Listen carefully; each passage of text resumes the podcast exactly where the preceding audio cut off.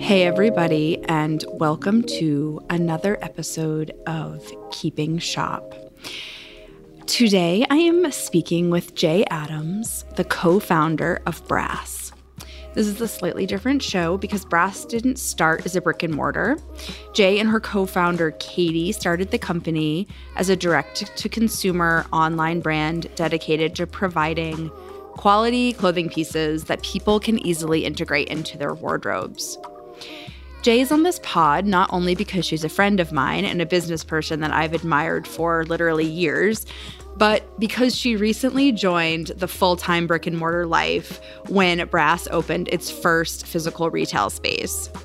Brass has always had pop up shops, some of them long term, but they have a permanent space now on Charles Street in Boston. And I was super excited to hear that this was happening because I knew that it meant that I could share Jay's brilliance with you all. We talk in this episode all about the start of Brass and how Jay and Katie created a space where women could really talk and support each other. Creating community online is not easy, but truly, Jay and her team have it figured out. We talk about having real success with Facebook groups. We talk about engaging customers beyond your product. And we talk about the different types of customers you need within a community for a truly welcoming and helpful brand community. And I'm going to say it again the word community. community is so stinking important right now. Right now, I'm recording this intro and outro in a closed 40 winks. I am here to um, pack up shipment and to record these intros and outros away from my toddler who is currently all over me at all times because she doesn't know what's going on. And I think that she's really sensing that shit is going down. Her nanny isn't coming. We don't go to the playground. And it's weird having her dad and I home all the time. We live in a 800 square foot apartment. We don't have very many spaces where we can work away from her, and it has been very challenging. I know many, many of you can relate. I cannot wait for this to be over. But this is a time of great need in terms of finding and being part of community. I feel so fortunate with this Keeping Shop community.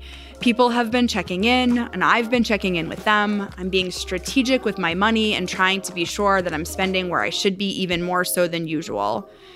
We also have the communities that we've built around our stores. Let's continue to reach out to them and to find ways to connect people are hurting right now. We're hurting right now. But I really think that people are also super hopeful that this will all bring us closer together.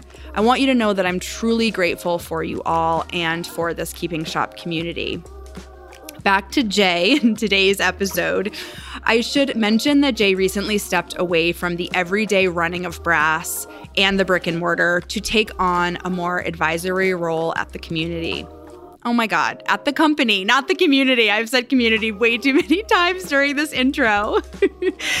Jay shared with me the, the reason behind this obviously hard decision had a lot to do with her needing to explore her core genius again after years of growing brass. And I admire this decision so much. To me, being able to step back from an established company to explore the prospect of starting something else shows such a commitment to entrepreneurship. Not only that, it shows a commitment to oneself. If you know what you're good at, what lights you up, and you're finding yourself farther and farther away from it, you owe yourself to get back to your passion, no matter how much you love your job or how good at it you are. I am really grateful to Jay for sharing all of this and the rest of her story of growing Brass into the amazing company, company that it is today. I hope you enjoy the show.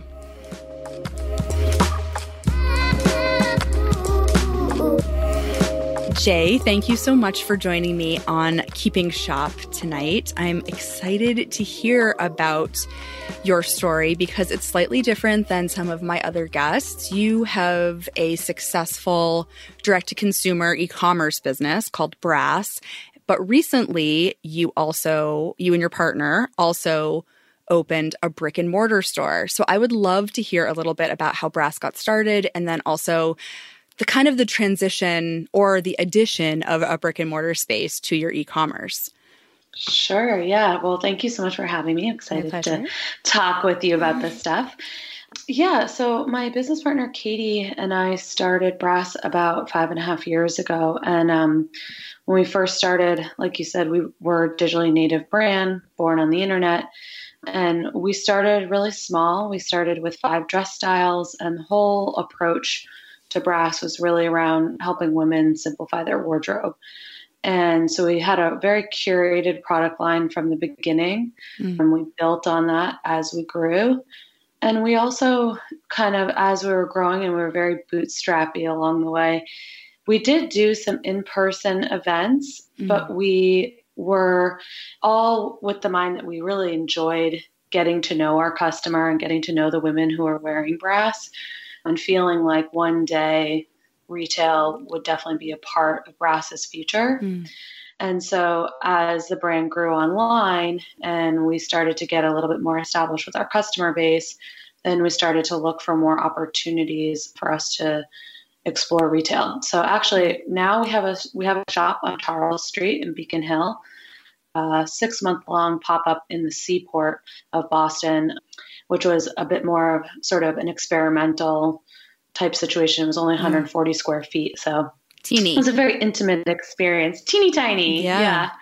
But that definitely showed us what it would be like to do something in person. And so now we really are having a bit more of an established retail presence and it's mm-hmm. uh, definitely becoming part of the business. So when you first started, this is for me like when I started my business there was like no, I mean it was it was a while ago, but like I would never have just started an e-commerce business. Why what were you always like going to go straight to e-commerce? Like why did you choose e-commerce other than just like creating a product and then trying to open a brick and mortar? Yeah, well, at the time, so I was working in manufacturing and sourcing, and mm that was actually the impetus in starting brass i came across our main cut and sew factory when i was when i was doing that work and they were just really inspiring and working a very expert factory working with some of the world's top brands. Mm. So I not only became a very jaded shopper because I knew I knew how much it cost to make something and then I knew how much it was selling for. Yeah. But also at the same time, seeing brands like Everlane and seeing like Bonobos seeing these seeing these other direct to consumer brands popping up and really gaining a lot of traction was definitely something that was inspirational to us. And it was that was our intention from the very beginning was to be a direct to consumer brand. We mm-hmm. understood the power of the connection the direct connection and relationship to the customer. And it just really felt like that was the direction that was where we needed to be going in and we also feel like there were a lot of direct consumer brands that were focused on women in particular. There was MM Lafleur, but we weren't really seeing that many other women's brands. So that's where we felt like there was a real opportunity within that space, as opposed to us just opening a boutique per se in yeah. Boston. Yeah. And would you say that most of your clientele is in Boston or are they truly all over the country and the world? No, actually, our largest city is New York City, mm-hmm. and then it, and then Boston, and then Chicago. Kind of mm-hmm. gets tied between our top five cities are so New York, Boston, and then Chicago, DC, San Francisco. We have customers now all across the country, mm-hmm. and there are likely to be women wearing brass in most metropolitan areas now of of the U.S. So the the concept behind brass, and it's grown a lot since the first five styles, is that you can kind of create a capsule wardrobe, right? With like things that you can yeah. kind of mix and match in a way that like looks very put together, is simple with quality product that fits well. You have a wide range of sizes, correct? Yeah, yeah, we do. We within some of our core styles, we carry sizes double zero up to size 26. Mm-hmm. Um, but yeah, the whole the whole ethos around the brand and the and what we're trying to the intention we're t- trying to design around is mix and match, easy to just get ready, feel put together, get out the door, machine washable, wrinkle resistant, mm-hmm. not particularly seasonal and really helping women, yeah, to transition their life, whether that's from January to July or from a work day to the weekend. Mm-hmm. So you, I will say, like I think that you and Katie, your partner, have done such a good job creating community online, which is something that I think so many e-commerce sites struggle with. I'd like I'd love if you could talk a little bit about creating what feels like a brick and mortar community online. Yeah, I think that that's one of the things that we are most proud of with Brass. From from the very beginning, we were like I said, like we were really we were we were always just love the energy from meeting our customers yeah. in person. And first, when we started, when we first launched, it was like we were selling mostly to a lot of friends and family. and then slowly, it was like, "Oh my God, do you know this person?" And Katie be like, "No, I don't know her." I'd be like, "I don't know her either." and then you're like, "Oh my God, this is like a real stranger who's buying from us." You know, right. she lives in California. You know, and you're like, "Oh my God, this is amazing." and so, and we would be so curious to understand and know who these women were. And we would even do, at the time, actually, our studio was out in Waltham and it was this tiny little space. And we would be on our Instagram with like 500 followers, whatever. And we'd say, we're going to do like an open house. And Katie and I would just like sit there for two hours. And yeah. like it was the two of us essentially. But like maybe yeah. one or two women would come yeah. by. And we were like, oh my God, this is incredible. and so I do think that there was always from the beginning, both she and I really loved meeting these women. And that was something actually because after we launched with our first five dress styles, we also did a Kickstarter, and some of our mm-hmm. most loyal and most engaged customers came from Kickstarter. And two of the women in particular, so let me back up for a second. Shortly after we did the Kickstarter, well, that was like we started to have a bit more of a fan base and we decided, hey, let's let's try to create an ambassador group and mm-hmm. we'll we'll make this Facebook group and we'll put like our 10 ambassadors in there. And we didn't really know exactly what we were doing, but we were like, hey, let's have some women who are super engaged in that they've purchased a lot of brass. Let's have some women who are really engaged with the brand, just that they are in communication with us a lot, not having to do with their spend with us. And let's also like invite some women who might ha- be quote unquote influencers and might have a little bit more of a following and put them in this group. And that's the guild. That's our private Facebook group. Now has over 2,000 members in wow. it. But when we, yeah, and when we did that, we were like, it just sort of kind of we were like this is really cool. This is an active space on the internet. We can be in there. We can be talking to her and sharing with these 10 women about what we're thinking about doing. And then we started to add more women to that group. Two of the women who were originally in that group actually flew to boston to come and meet katie and i. Wow. And yeah it was they're amazing courtney and alexandria they're the best and we were like this is so yeah. incredible to have created something where people feel this strong of a bond. Yeah. When they came, we were like, let's have a really big party, invite our other customers. Yeah. And so we did like this big meetup at a bar. And so we were kind of, I think, not, uh, we weren't, a, we, to be perfectly honest with you, we didn't have a clear vision as to where this was going to go or what this was going to become. But what Katie and I knew is that we love, like, it gave us a lot of energy to connect with these women. Yeah. And it brought a lot of meaning to our lives and to their lives. And it also brought a lot more meaning to the clothing. Yeah. And so that was at the beginning of last year. We really, I would say like 2018, 2019 beginning, we really kind of doubled down on this. And we were like, this is the most, this is the most energizing part of the brand. And so we really decided that we would put a lot more time and effort into that Facebook group. And I strongly encourage anybody to search Facebook and join it because it's this really special place on the internet with all these women who are really supportive of each other. And it does have to do with brass, but it's also just mm-hmm. around all other things, you know, women who are having successes in their lives um, and sharing them within the group and getting a lot of support from other women who are pretty much strangers but have common values. And so that's that's been really really cool. That's amazing. As I was like listening to that story, like when you first talked about your Facebook group with the ambassadors and like, you know, your your brass fans and people communicating with the company, I was kind of just like, okay, so you started this Facebook group and like, what do people talk about in a Facebook group about like around a clothing brand? But as you told the story, I was like, oh my God, it's not about the clothing brand at all. It's like about the community that this brand yeah. created. And I think people get so caught up in like, well, I'm going to start a Facebook group and it has, but it, it has to have everything to do with like something, right? Like it doesn't have to be that at all. It create it's a community around something that like spreads and grows and then like kind of all comes back to the company and hopefully like people are buying your clothes because they're loyal to you, but that loyalty is created by just the sense of like true community and this group of supportive women. I mean, I always have shied away from Facebook groups because I feel like they get such a bad rep in some ways. But I am kind of inspired by this, Jay. I totally. I mean, trust us. We're like the last person that we need to be giving more money to is Mark Zuckerberg.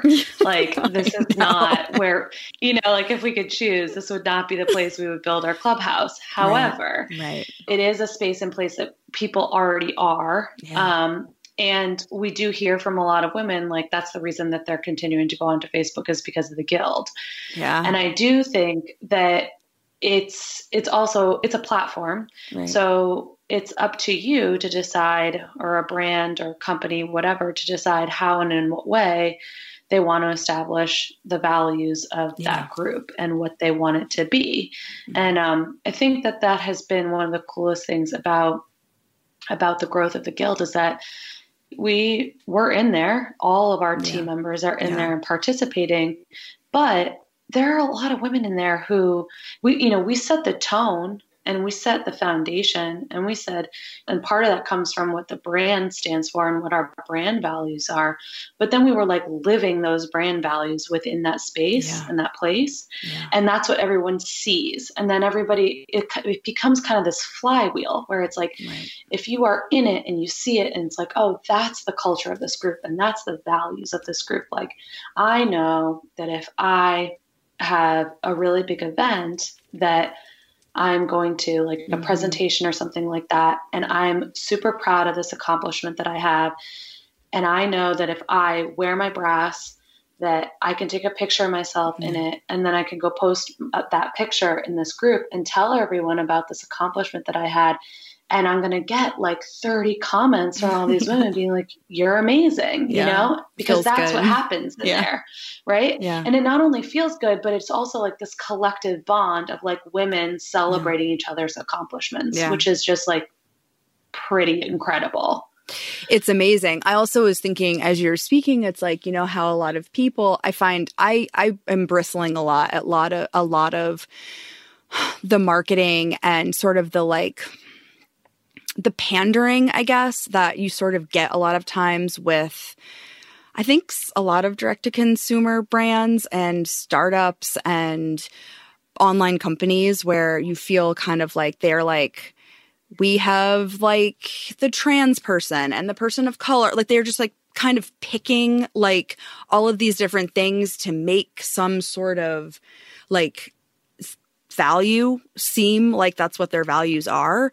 But this type yeah. of thing is like how you are able to be truly transparent and truly welcoming and truly inclusive and truly like like a support for for women and for people that are interested in wearing your clothing that is so genuine and authentic. And I think that that's what's missing in so many companies where you're just like, don't just like show me a picture of a bunch of different mod like looking models and set in and assume that I'm going to buy into this kind of like inclusivity or do you know what I'm saying? Like I feel yeah, like no, a lot of totally. times like I'm like kind of angry by people's marketing and I'm just like I know what you're trying to do here and I see it. And like I think we all business own a lot of business owners like fall into that can fall into that trap because I mean a lot of us have the best of intentions, but it just sometimes comes across as just so like so fake. And I think that it's so important to find ways to genuinely show people your values by living them in a way that you don't have to like go out and say like look at our new campaign. Look at how like diverse we are or how inclusive we are or whatever. Like we are who we are. Everyone knows it. Like we just kind of live our lives and people are welcome within this community yeah i think that it's also a when you're building a community that it's not a one-way street the communication really you're it's mm-hmm. so important that it's not mm-hmm. just brand down to the consumer yeah. the and i hate that word but like consumer customer whatever you have to really establish connection between your customers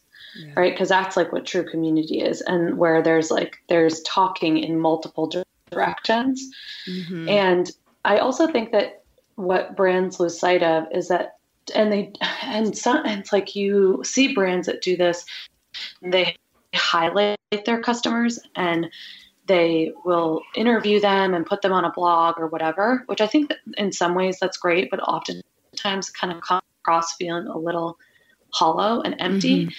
And what's been really cool with the facebook group is that it allows women to to share and create their own story in relationship to brass on their own right. time in whatever way that they want to.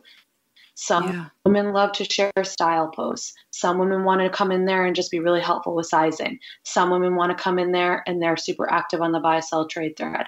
Some women mm-hmm. come in there and they're wanting to share their, their packing list. So it just is be, in that way, it really is this platform for them to define how it is that they're telling their story in relationship to the brand and it has nothing to do with us yeah. and that's that's why it's like truly authentic not we're going to go and we i mean we used to do some of this stuff to, with our real models we would have our customers come and model the clothes and i think that that was it was really effective but you see now more and more is like oh we're going to go and you know hire 10 models all shapes all sizes mm-hmm. kind of to your point yeah and make it feel like it's this really authentic thing when in actuality these are all models they all got paid not that like women yeah. shouldn't get paid to be models but do you know, know what yeah, I'm saying? I know what you mean yeah so and I also think that it's just yeah you have to you have to be careful about like what avenues and and how it is that you're presenting that yeah. those images but how did yeah, how did this yeah I mean I mean, I've been thinking so much about it just as like 40 Winks grows and like the way we're, how we're presenting ourselves and like, you know, trying to dial back into our values or even feel like our values haven't changed, but like they've like, they're definitely like stronger in some ways, deeper sort of values. Yeah. And I think we all as business owners have to kind of consistently evaluate what our values are and where they're taking us and how and to be willing to have conversations with our customer about what they like about yeah. it and what they don't and i love the fact that like this group has taken it kind of the reins from brass as the like company and just put it into the like the uh, the connections being between the customers and it's it's just really genuine and it's I think very appreciated. If if I'm speaking as like a customer, I think it's very appreciated. Yeah. So so cool. you I mean this is like Facebook is online. What about this great community were you able to sort of like translate into real life when you opened the brick and mortar component of Brass? Yeah, well, I think that we, so when we had our pop up in the seaport and it was only 140 square feet, we had a lot of obstacles there in terms of doing anything that was really community oriented. So, for the most part, what we were doing was we were really focused on the experience, and it was kind of a guide shop model. So, women could come in and try things on and then um, have the items shipped to them. Um, you couldn't really walk out with inventory. Um, and and in that way we were really focused a little more on kind of the one-on-one experience that women were having in that space mm-hmm. and we do offer appointments but it was it was making sure women really got to know and understand the brand and a little bit more from a from a product perspective, but then also making sure that their interaction with whoever was working within the store was it was just really hospitable, mm-hmm. really warm, really friendly, relaxed, understanding. Um, those were all kind of things that we were really focused on. Um, and then we also have our, our office space that's in um, South Boston, and that's a much larger space. So we have been able over the years to host events and yeah. do things that were a little bit more community focused. And so we always kind of knew that when we, the ultimate dream of having our own retail shop, that that the actual space would be able to be utilized a bit more for gatherings. Mm-hmm. So when we opened the shop on uh, Charles Street, still not huge. It's you know 400 square feet about, but we do these monthly capsule nights when we bring in new product so women can come and try everything on in person. Mm. We also do like pop ups within the shop, and we try to be really focused around clienteling. And I will say. Liza, our store manager, who also worked with us at the pop up in the seaport has been a huge part of the success of that space and in making women really feel like they have a relationship yeah. um, to the brand and to the shop and to coming in there. So that's been that we've really still carried through. It's like, how do you feel? How do yeah. the people who work in our store make you feel? Yeah. Well, and I was going to say, like, not everything about loving to shop brick and mortar is about community either. Like when you were saying, like, that you had these one on one appointments where you really like walked someone through the brand and like what looked good on them and like really helped them form this capsule collection. I was like, ooh, that's like my dream shopping experience. So, yeah. like, that, you know what I mean? It doesn't just community isn't the only great thing about like having space a brick and mortar space. Like it can be so nice to just have like what liza's done and just like forming these relationships and like building that trust between the client yeah. and the brand and the people working for the brand. I mean we have so many customers that would never step foot in our space if while we're having an event or a party because it's just too overwhelming or they need yeah. more intimate help. And that isn't just because it's lingerie, it's because some people don't like to shop with a lot of people around. So I really do think it's so important to kind of offer both. Totally. That intimacy and that really like that time spent with a client is so important in addition to the the creation of a strong community around the brand. Yeah, I think always we've always tried to think about what it is that we can provide to the customer of value beyond just clothing. Yeah. So kind of to your point, sometimes it might be that you get to come to an event and you get to meet you know, meet a new friend. Yeah. And that's you know, that's awesome. And sometimes it might be that you get to come in and you get to learn how to style this pair of pants more ways than you could have imagined. right. Um, right. And sometimes you just swing by the shop and get to say hi to Liza and hang out with her for a few minutes and just like connect. And that also like brings you value. Yeah.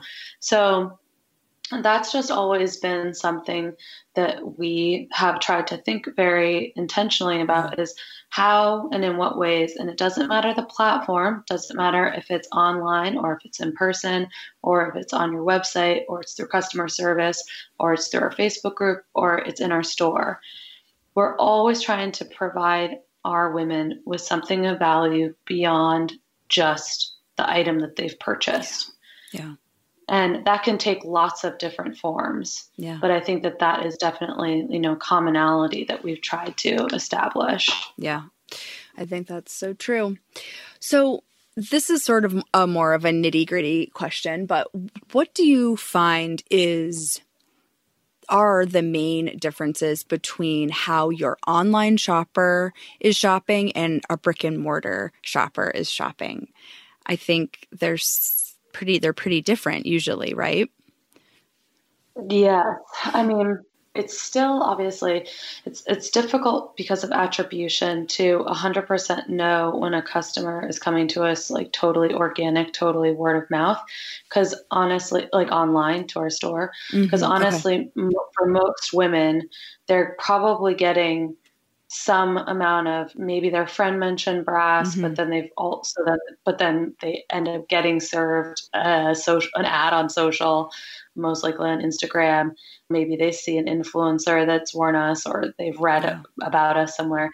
You know, it's hard to know exactly. Um, mm-hmm. Even the average like customer might not know exactly how or in what way she's heard about a brand. So true. But when the, you know our average online customer is coming in and she's usually buying one or two items in her first order, obviously our average order value is larger in person because you just mm get to have an entirely different experience of the product than you do through our website. mm That is one thing that we have heard quite often in person because then we will also get women who come to us in person and say, you know, I've been following for you guys for a year and I haven't bought anything because I needed to see it in person. Yeah. yeah. And you're like, oh my God, why did it take you so long? no. but um, yeah. you're like, great. Well, that, that Facebook ad we were running a year ago clearly worked. Uh, Money well took spent. her a while to get in. yeah, exactly. But we do hear in person is women will say, "Oh, wow, like the fabrics are like the quality is so much better than I thought it was." Yeah. And sometimes we're like, uh, I mean, ultimately, I think that that's a reflection of like e-commerce is really hard. That's the thing. Making yeah. sure that you're getting like the best photography possible yeah. and that you are capturing the garment in like you know the like the best lighting and from the best angles and all of that it's just really hard for fabric mm-hmm. to come across to people yeah it is but i would say that is like a kind of something that we hear and then also you know women just struggle with fit uh, trying mm-hmm. as much as we try to make ourselves and our customer service team available to answer any and all sizing and fit questions and also through the guild which has helped with sizing we just find that women obviously our, our return rate in person is is virtually non-existent yeah. comparatively to online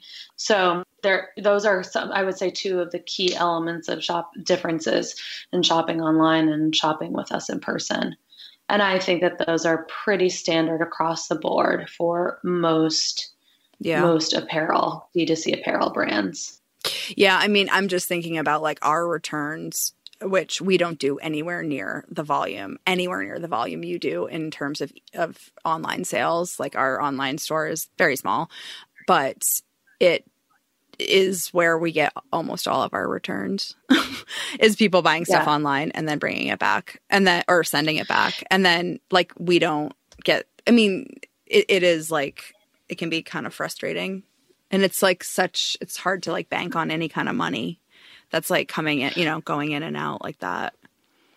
Totally. I think, I mean, obviously, because we were established online, we always knew that, that was going to be a bit right. like a part of our business yeah. model. Yeah. And I would say that they're in the transition from an online brand to retail, which is always ongoing thing like, oh, retail is dead and blah, mm-hmm. blah, blah. Why would anybody want to do that? I would say in general, just all customers are wanting to have the ability to have like an omni-channel experience of all brands if and when yeah. possible. Mm-hmm. So, but and you see this even like Everlane, right? They're like, we're never going into brick and mortar. Yeah. Well, guess what? They like, did. Now they have six stores. Yeah. yeah. Yeah. Because people still like to buy. I mean, 90% of clothing is still purchased in person. Yeah. So, but I think that would be I would say to anybody who's thinking who has like a boutique yeah. and has an in-person retail store and is thinking about wanting to do more e-commerce, that you really should be expecting anywhere, honestly, from like a 20 to 50% return rate. Yeah. Depending on what it is that you're selling, at least just to like pad your numbers from the beginning so yes. that you can understand. Because unfortunately, no matter how good your product is, oftentimes people like to just buy and try on at home and they want to send it yeah. back, you know? Yeah they are they are buying with every intention of sending some of it back right and i've been guilty of it i'm sure you oh, have yeah. too like yeah and so if you are thinking of going that direction from your in-person store to trying to do stuff online that that is something yeah that was a benefit in going the other direction for us was like great decreased return rates totally and you also um, like have to yeah. kind of build it into your your business plan or what you're focusing on is like yeah, how to totally. reduce your rate of return, right? It's something that like me who doesn't totally. do that much e-commerce isn't like thinking about it that much, right? It's like if I started to suddenly boom online, it would suddenly have to be something that I was putting into my at least weekly sort of like how do we get this better? Like it's like definitely something yeah. that I don't think people that have brick and mortars that aren't selling uh, aren't doing a huge e-commerce business like it's not something that we like think about that often no totally and it's absolutely like and you know you kind of have to divorce yourself from from like feeling bad about it or anything really sure. because it, it it's just it's a part of doing business that i know that even like when asos went public people were astounded by what their return rate is. I think it might be something around 50%. Mm. And it's because they have such an amazing return policy, right? Yeah. And people love shopping from ASOS because it's like as soon as the package gets scanned, their money goes back in their bank account. Yeah. So and but but that is that's that is a part of their business model and that is why people like shopping with them. So as long as your business model can sustain whatever return rate it is that you anticipate, anticipate. you know, that is, yeah, like that can be a part of your business model. Yeah. That is not something we're trying to do in SaaS. it's pr- very wasteful behavior. Yeah. And for all, it's, it is, it's a huge aspect of running an online business that you have to take into consideration. And you have to be thinking about, especially if your return window is 30 days, if you have like a really, really big month um, and your sales have outpaced what you were expecting to do, and the next month you're down a bit, you know, your return rate as a percentage of refunds is going to be higher than usual, you know, because yeah. it's 30 days that people have to that, right. Send to back. So it really becomes part of your cash flow analysis and how you're actually running a business. Mm-hmm. So, yes, much different than if you're used to people buying things in store and walking out the door and not coming back, which is wonderful. which is great. Yeah. Buy uh, that bra. Wear it. Don't wear bring it. it back to me. Cut the tags off. yeah, exactly. what would you say? Oh, We've touched on a few aspects, I'm sure, but what would you say is the hardest thing that you and Katie and your team experienced when you went like I know you'd had pop-ups, but when you actually got your brick and mortar that you're like more long term in, what was like the hardest transition for you? I think initially, well, because we had our previous store didn't have inventory, so uh, inventory yeah. I think mm. would be the number one thing, and we sort of didn't anticipate. You're you don't. It's like when you're starting anything, Mm-hmm. You put together a model, you're like, I think this, okay, I think this is what our foot traffic is going to be, and I think this is what our conversion is going to be. And I, you kind of, you're, you're putting numbers down on paper to give yourself a sense of what may or may not happen. Yeah.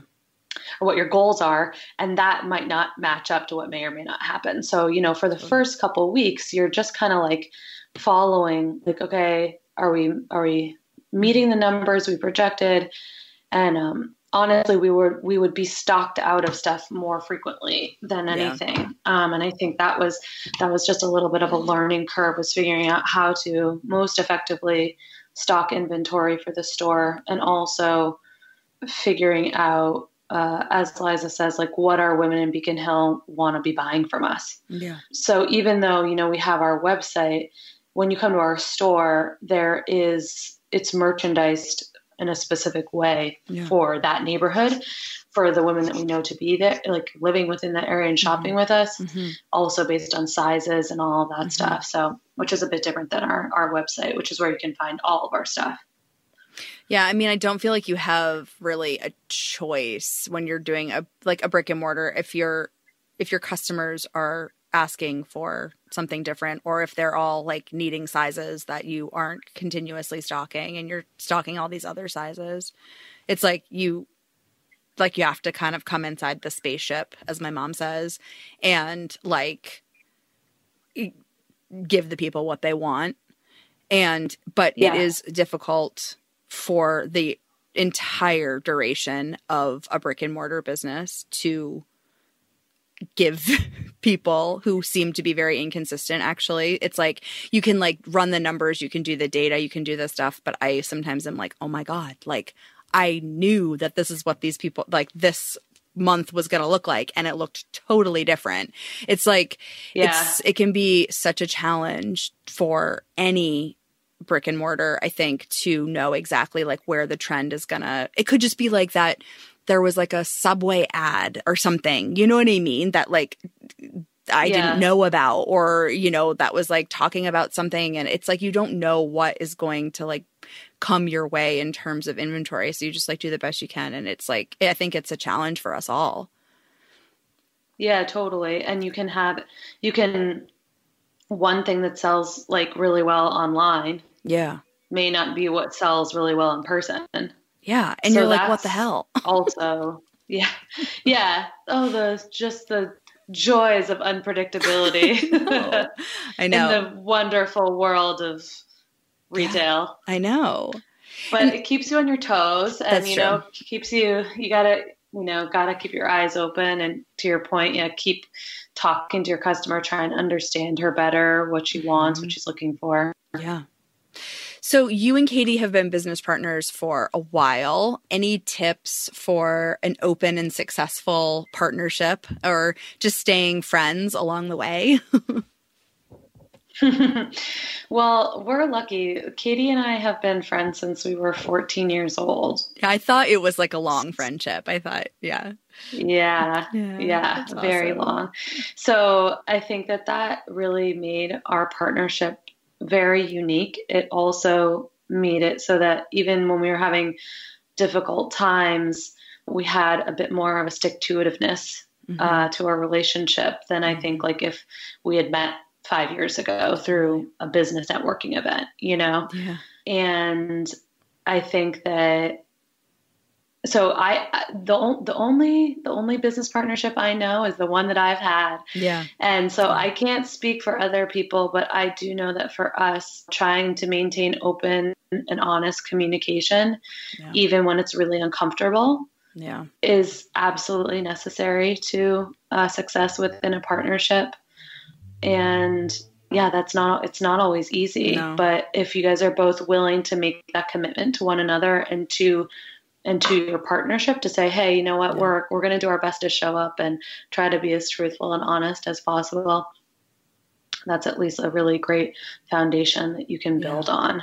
Agreed. I agree. I think it's like about communication and also just mutual respect for the other person. You don't have to agree with everything that they're doing. You don't have to agree with the way they're they've handled the situation, but like at the end of the day, that's your person when it comes to your business. And I always think about like where, like, how would I feel like without this person? You know what I mean? Mm, it's sort of yeah, like, totally. I, I think like I just almost like they say like business like isn't like emotional but like friendship in a business partnership is very important too. Like obviously I, I don't think like it I don't think friendship is even real just in like when you're not in business together or if you aren't able to like level with each other and to go deep and have hard conversations about things and love each other through the whole process like i think it is important to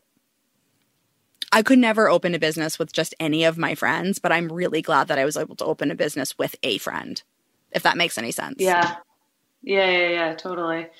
Yeah, and I think that what I just had so much gratitude and so much appreciation for the experience of like this relationship in yeah. my life. Um, yeah. Because it's so unique and special. Mm-hmm. It's not just a friendship and it's not like, like, it's, it's so true it's like she's my sister and she's my friend and she's my yeah. business partner and she's my work wife and like mm-hmm. these experiences that she and I have had together extreme extreme highs and extreme lows yeah. and like yeah. it's this it's a marriage in a lot of ways and um yeah how cool and special to be able to do that with somebody else and get to go through the experience of of getting to know and understand yourself as as a person as a business person but to be able to do that with somebody else that you really care about it's like i have yeah i have a ton of gratitude for that for having had that experience in my life. Yeah. Oh my god. Yeah you're so right. It is like it everything you just said i was just like yes. Like it is so so i feel so lucky and so grateful to have had the depth of a relationship with another person that you would that so many people like don't necessarily have. It's like yeah, a total perk of the job. mm-hmm, total totally. so, how do you? We talked a little bit about this before we started, like actually recording, but how do you um, sort of practice self care if that's an even a concept that we can wrap our heads around. But as you grow and as you iterate and as you change as a person and as the business changes as a person, how do you sort of like maintain that the sense of self that is required to really like be a good leader in whatever area of the business that you're in um, how do you take care how do you take care of that? How do you like feed yourself? If that makes this question's a little convoluted but i think you probably know what i mean. How do you take care of yourself?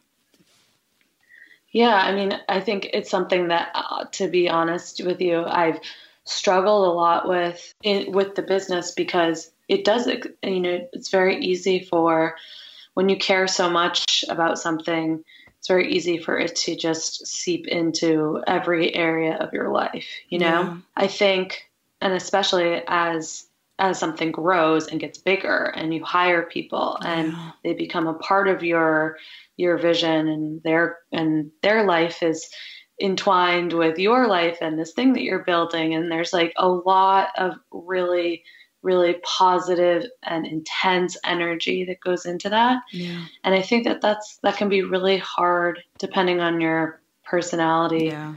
But for me, that that definitely is something that I've that has been difficult for me. And I think that having some boundaries, trying to establish some boundaries if you can, that that is truly a form of self care. Yeah say whether that's like whether that's shutting your phone off or mm. not responding to emails on the weekends or taking time to be with your loved one more or whatever it may be and to be honest with you it's not something that i've been very successful at doing yeah. but i kind of realize the importance of it and i would say that the more the more that you can do that the better yeah. I mean, and honestly, yeah, I mean, it's like I'm like hearing you like sort of like struggle for an answer to the self care question because it is for me the, you know, I used to say like self care for me is like working. Like, what the hell? Like, working is not self care. you know what I mean? Like, working and finding a new mm-hmm. project and working on a, this podcast or a side project, whatever people might have in addition to their actual job. Like, that is not necessarily, that's not self care. I mean, it, it can take that form for a while, but eventually, like, it becomes often becomes something that you try to monetize or something that you're like you're beholden to a community over or whatever and it becomes like another form of work and like i have struggled so hard to establish something that really like puts my rest and my like rejuvenation and my headspace at the forefront. Like I also have been pretty unsuccessful with toning down my like involvement in trying to be involved in everything and always like got one ear to like what's going on on the floor or one always checking my email and responding and things. It's just been very difficult for me to do that as well. So i can really relate to the struggle to like establish something as a habit something that actually feels good too like i haven't really found like you know it's not a bath it's not like yeah. Like burning some incense and journaling, like I struggle with those things. Like I feel like it's very hard for me to settle my brain. But I like you see the see the value in it. That's half the battle or maybe it's like a quarter of the battle, but awareness is the first step. That's the first step. Yeah. But I think it's good to to talk about like I think it's also good to talk to people who don't have like it all figured out in terms of like what makes them feel relaxed because it isn't for me very easy. no, and it's quite difficult when you are kind of programmed into feeling like the only way to or what you what you define as success is always related to doing something or, right, exactly. or creating something. Yeah. And so honestly, I, like I've been trying to deprogram myself into just kind of being, right? Mm-hmm. So it's like not doing anything and not yeah. feeling like, oh, I got to, if I'm going to do self care, I better do it right. right.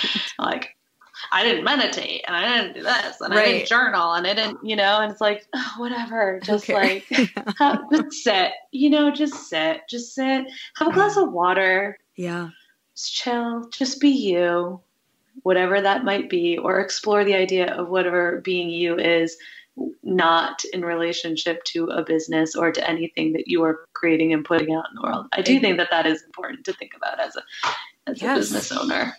It's yes, it's very hard to get very like your whole identity is the business and it's not. That's not the mm-hmm. reality. The reality no. is that you have your own your own little thing going on and it has nothing to do with the entity of your business.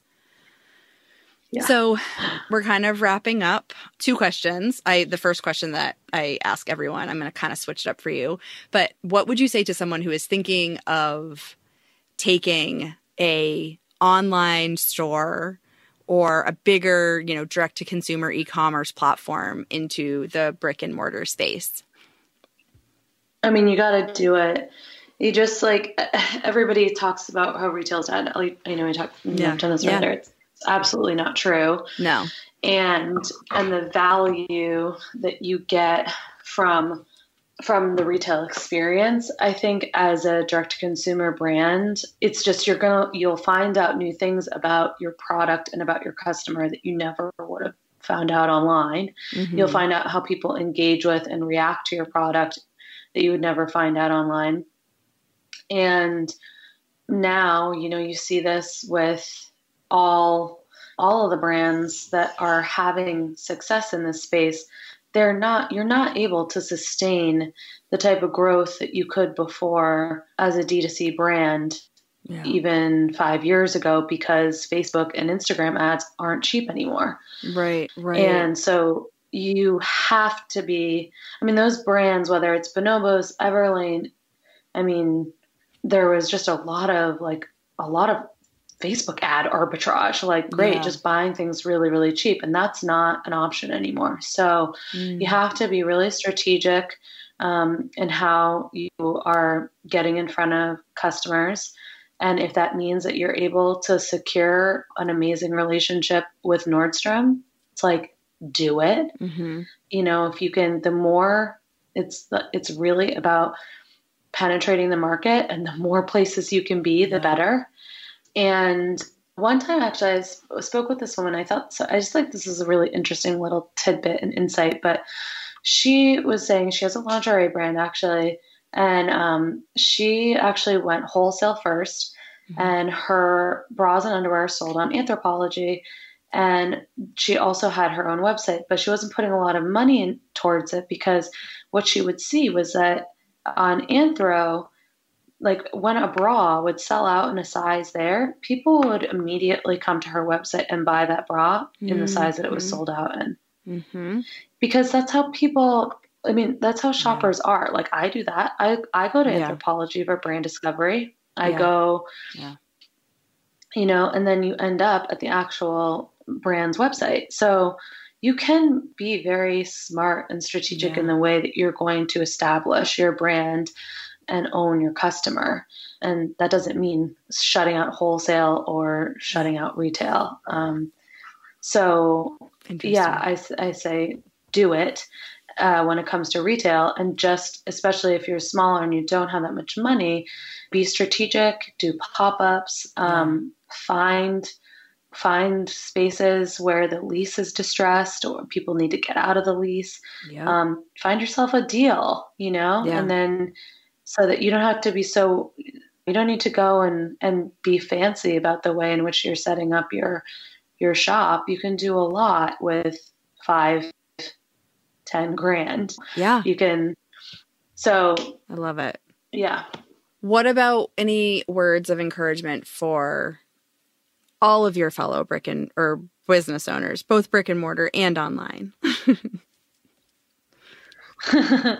well, I mean, I think that with brick and mortar, what we've just found is the things that we, and again, it's like the things that we love most are just our customer stories, and yeah, and that that goes for online too. It's like the more that we engage with the women who are wearing brass every day and really using the product and really seeing a benefit from it, yeah. it just that's what keeps you going. Even you're kind of like feeling like, uh, like I don't know if I really feel like I want to engage this person or whatever.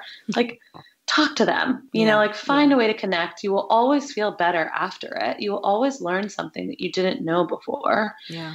These are our little. These are our little homes. These are our little shop homes, and when people yeah. come into them, make them feel special. We always feel special when when we do that. So yeah. we always feel good when we can do that for somebody. Yeah, I agree. I had we had this day today where it seemed like every customer was just like a little like they had something on their minds or like it was there was just some like weird energy uh-huh. the store today. And i just spent like a lot of the time being like i am gonna get through to this person. I am gonna take some extra time yeah. with this yeah. person and they will they will respond to me at the end I like no willed choice. it into happening, but yeah. it was kind of a funky day. And I think we all like I think it's just like good and a good reminder to be like even the customers that you might just be like I, I can't deal with it right now or whatever. Like whatever is energy is going on between you or on the floor with a customer, like it is always worth it to kind of dig a little deeper and to try to make that connection. It's so important. Totally. Yeah. Well, Jay, thank you so much. It was so nice to catch up with you. So and nice chatting. Yeah. Yeah. I really enjoyed our chat and I wish you and Katie and Brass, the whole company, I love it. so great. Wish you guys all the luck. So thank you for speaking well, thank- with us. Of course, Rachel. Thank you so much for having me.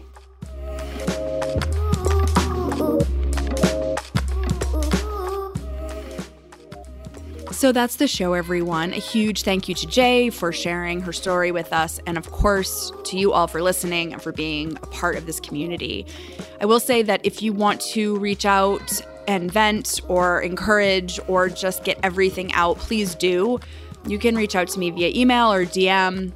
I am here. I will say also that I don't feel like I have as much time I think it's just because I like can't anything get anything done because I'm working from home and I have Sylvie around me all the time. But if you write to me, I will eventually respond. I promise. I am so hopeful for our spaces and our shops, and I truly believe that we will rise together stronger than where we were when we went into this whole mess. Thank you again for listening, and I hope you have a wonderful day.